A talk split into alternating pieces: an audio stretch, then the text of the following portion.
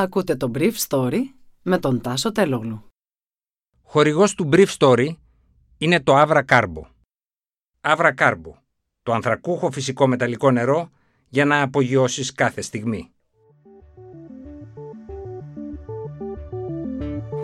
Καλημέρα σας. Σήμερα είναι Παρασκευή 22 Οκτωβρίου 2021 και θα ήθελα να μοιραστώ μαζί σας αυτά τα θέματα που μου έκανε εντύπωση. Η Ελλάδα στη μέγενη γερμανικών επικρίσεων για τις δευτερογενείς ροές ετούντων άσυλο που φτάνουν κατά χιλιάδες στη Γερμανία. Δύσκολη πτώση της τιμής του αερίου πριν από τις 6 Δεκεμβρίου. Οι πράσινοι ζητούν μέχρι τότε να μην πάρει άδειο Nord Stream 2 αν δεν ευθυγραμμιστεί με την ευρωπαϊκή νομοθεσία. Προσερχόμενη χθες στο Συμβούλιο Κορυφής της Ευρωπαϊκής Ένωσης, η Άγγελα Μέρκελ αναφέρθηκε στο γεγονός ότι το καθεστώς Λουκασέγκα χρησιμοποιεί τις μεταναστευτικές ροές για να εκβιάσει χώρες της Ένωσης όπως η Λιθουανία, η Πολωνία και η ίδια η Γερμανία.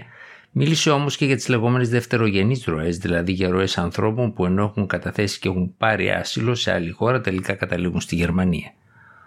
80.000 άνθρωποι έφτασαν με αυτόν τον τρόπο φέτος στη Γερμανία και 34.000 από αυτούς, σχεδόν η μισή, ήταν σύμφωνα με τις γερμανικές αρχές πολίτες τρίτων χωρών που είχαν καταθέσει αίτηση ασύλου στην Ελλάδα.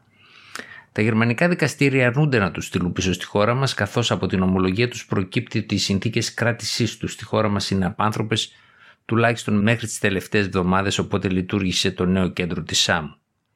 Η κυρία Μέρκελ έθεσε χωρίς αμφιβολία ζήτημα στη χθεσινή Σύνοδο Κορυφής, όπως το έχει θέσει και ο Γερμανός Υπουργός Εσωτερικών Χορτ Ζέχοφερ στο Νότι Μηταράκη.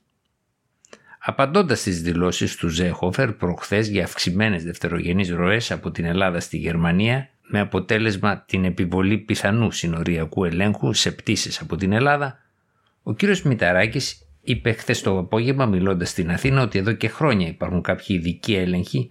Όποιος από εμάς προσγειώνεται σε γερμανικό αεροδρόμιο από πτήση από Αθήνα, βρίσκεται αντιμέτωπος με αστυνομικούς που κάνουν έλεγχο διαβατηρίων στην έξοδο. Ο κύριος Μηταράκης πρόσθεσε ότι οι δευτερογενές ροές είναι μια πραγματικότητα σε μια ενιαία Ευρώπη. Αυτές αφορούν αναγνωρισμένους πρόσφυγες οι οποίοι έχουν τη δυνατότητα μετακίνησης για περιορισμένο χρονικό διάστημα στην Ευρωπαϊκή Ένωση. Επισήμανε ακόμα ότι ο λόγος που υπάρχουν δευτερογενείς ροές στην Ευρώπη είναι ότι κάποιες χώρες έχουν πολύ πιο αναπτυγμένο σύστημα κοινωνικής υποστήριξης με αποτέλεσμα να λειτουργούν ελκυστικά. Οι άνθρωποι αυτοί έρχονται στη χώρα μας όχι επειδή θέλουν να μείνουν στην Ελλάδα, αλλά γιατί θέλουν να πάνε σε χώρες όπως η Γερμανία; Άρα εμείς πληρώνουμε το γεγονός πως αυτές οι χώρες προσελκύουν οικονομικούς μετανάστες. Σε ό,τι αφορά το επίμαχο θέμα των παράνομων επαναπροωθήσεων, ο κ. Μηταράκης επισήμανε ότι αυτές δεν αποδεικνύονται σύμφωνα με έρευνες των ελληνικών αρχών και πάντως δεν στοιχειοθετούνται οι καταγγελίες των μη κυβερνητικών οργανώσεων. Τα πράγματα ωστόσο είναι πιο σοβαρά για την ελληνική δημοκρατία. Παρά το ότι οι επαναπροωθήσεις γίνονται με την ανοχή ή και με την ενθάρρυνση κυβερνήσεων όπως η γερμανική, χθες η ομάδα των Σοσιαλιστών και Δημοκρατών του Ευρωπαϊκού Κοινοβουλίου κάλεσε την Επιτροπή να προχωρήσει σε παραπομπή της χώρας μας για παραβίαση των συνθήκων της Ένωσης, υιοθετώντας τις κατηγορίες για τα pushback μεγάλων ευρωπαϊκών μέσων όπως το Spiegel. Εξάλλου, η ίδια ομάδα είχε ζητήσει την παρέτηση του Γάλλου επικεφαλής της Frontex και για παρόμοιους λόγους. Στην πρώτη προσφυγή κατά της Frontex από οικογένεια προσφύγων από τη Συρία στο δικαστήριο της Ευρωπαϊκής Ένωσης αναφέρεται και η εφημερίδα Süddeutsche Zeitung. Η οικογένεια από της Συρία έφτασε στη Λέρο, όπου καταγράφηκε και πρόλαβε να εκφράσει την επιθυμία της να καταθέσει αίτηση ασύλου, σύμφωνα με τη γερμανική εφημερίδα. Από τη Λέρο, οι ελληνικές αρχές θα τους μετέφεραν με αεροπλάνο στην Αθήνα. Το αεροπλάνο ωστόσο έκανε ενδιάμεση στάση στην ΚΟ, όπου επιβιβάστηκαν σε άλλη πτήση, στην οποία επέβαιναν ακόμα δύο Έλληνες και 42 αξιωματούχοι της Frontex. Η πτήση έφτασε τελικά στην Τουρκία. Με την προσφυγή τους στο δικαστήριο, την οποία κατέθεσαν Ολλανδοί δικηγόροι, επισημαίνουν ότι πρόκειται για ένα παράνομο pushback.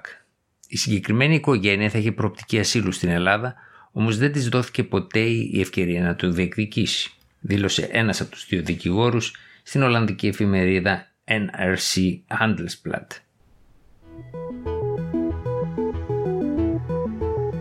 Χθες το βράδυ, ο Πρωθυπουργός Κυριάκος Μητσοτάκης επισήμανε στο Ευρωπαϊκό Συμβούλιο ότι η κρίση των τιμών ηλεκτρισμού, πετρελαίου και φυσικού αερίου δεν θα πρέπει να γίνει κρίση των οικοκυριών. Αλλά και ο ίδιος γνωρίζει ότι τα περιθώρια για κάτι τέτοιο είναι περιορισμένα. Ήδη προχθές η Αναλένα Μπέρμποκ, εξαιρετικά πιθανή μελλοντική υπουργός εξωτερικών της Γερμανίας του κόμματος των Πρασίνων, είπε απευθυνόμενη στη Ρωσία ότι δεν θα σας επιτρέψουμε να μας εκβιάσετε. Το κόμμα της κυρίας Μπέρμποκ έχει ταχθεί κατά της λειτουργίας του αγωγού. Οι γερμανικές αρχές έχουν καιρό ως τις 8 Ιανουαρίου του 2022 να πιστοποιήσουν τον αγωγό, αλλά η σχετική υπηρεσία που έχει έδρα την Βόννη αρνείται να το κάνει όσο οι Ρώσοι δεν διαχωρίζουν την εταιρεία παραγωγό του αερίου από την ελβετική εταιρεία του Nord Stream 2 που είναι 100% θηγατρική της εταιρείας παραγωγού δηλαδή της Gazprom. Η κυρία Μπέρμποκ κάλεσε τις γερμανικές αρχές να κάνουν την πιστοποίηση σύμφωνα με τον Ευρωπαϊκό Νόμο που διαχωρίζει τον παραγωγό από τον λειτουργό του αγωγού. Λαμβάνοντας υπόψη ότι χθες μόλις ορίστηκαν ομάδες εργασίας των τριών κομμάτων που κέρδισαν τις εκλογές για το σχηματισμό μιας νέας συμμαχικής κυβέρνησης στο Βερολίνο και τα οποία θέλουν να βοηθήσουν τον Όλαφ Σόλτς να γίνει καγκελάριο πριν τις 6 Δεκεμβρίου, δηλαδή του Αγίου Νικολάου, το πόκερ με τους Ρώσους φαίνεται πολύ δύσκολο να λήξει πριν από αυτή την ημερομηνία. Μια τέτοια εκδοχή εκδήλωσε χθες το απόγευμα και ο πρόεδρος της Ρωσίας, Βλαντίμιρ Πούτιν, ο οποίος είπε ότι η χώρα του είναι έτοιμη να αφήσει το αέριο να τρέξει μέσα στον αγωγό μόλις δοθεί η πιστοποίηση για το Nord Stream 2. Το γέμισμα του δεύτερου κλάδου του Nord Stream, είπε ο κ. Πούτιν, θα έχει τελειώσει στο τέλος Δεκεμβρίου. Η ημερομηνία αυτή συμπίπτει με την καταληκτική προθεσμία που έχει η γερμανική αρχή για να δώσει την πιστοποίηση πριν τις 8 Ιανουαρίου. Ο πρώτος κλάδος του αγωγού είναι ήδη γεμάτος με το λεγόμενο τεχνικό αέριο.